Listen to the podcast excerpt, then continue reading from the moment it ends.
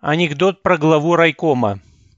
Советское время. Грузия. День рождения уважаемого человека. Один из гостей произносит тост. «Дорогой Вано, я хочу выпить этот рог не за твои дома. Я тоже не в пещере живу. И не за три твоих Волги. Я тоже не на Ищаке езжу. И не за твою красавицу жену. Я не с козой сплю. А хочу я выпить за то, что ты уже 15 лет возглавляешь наш райком, не вступив в партию.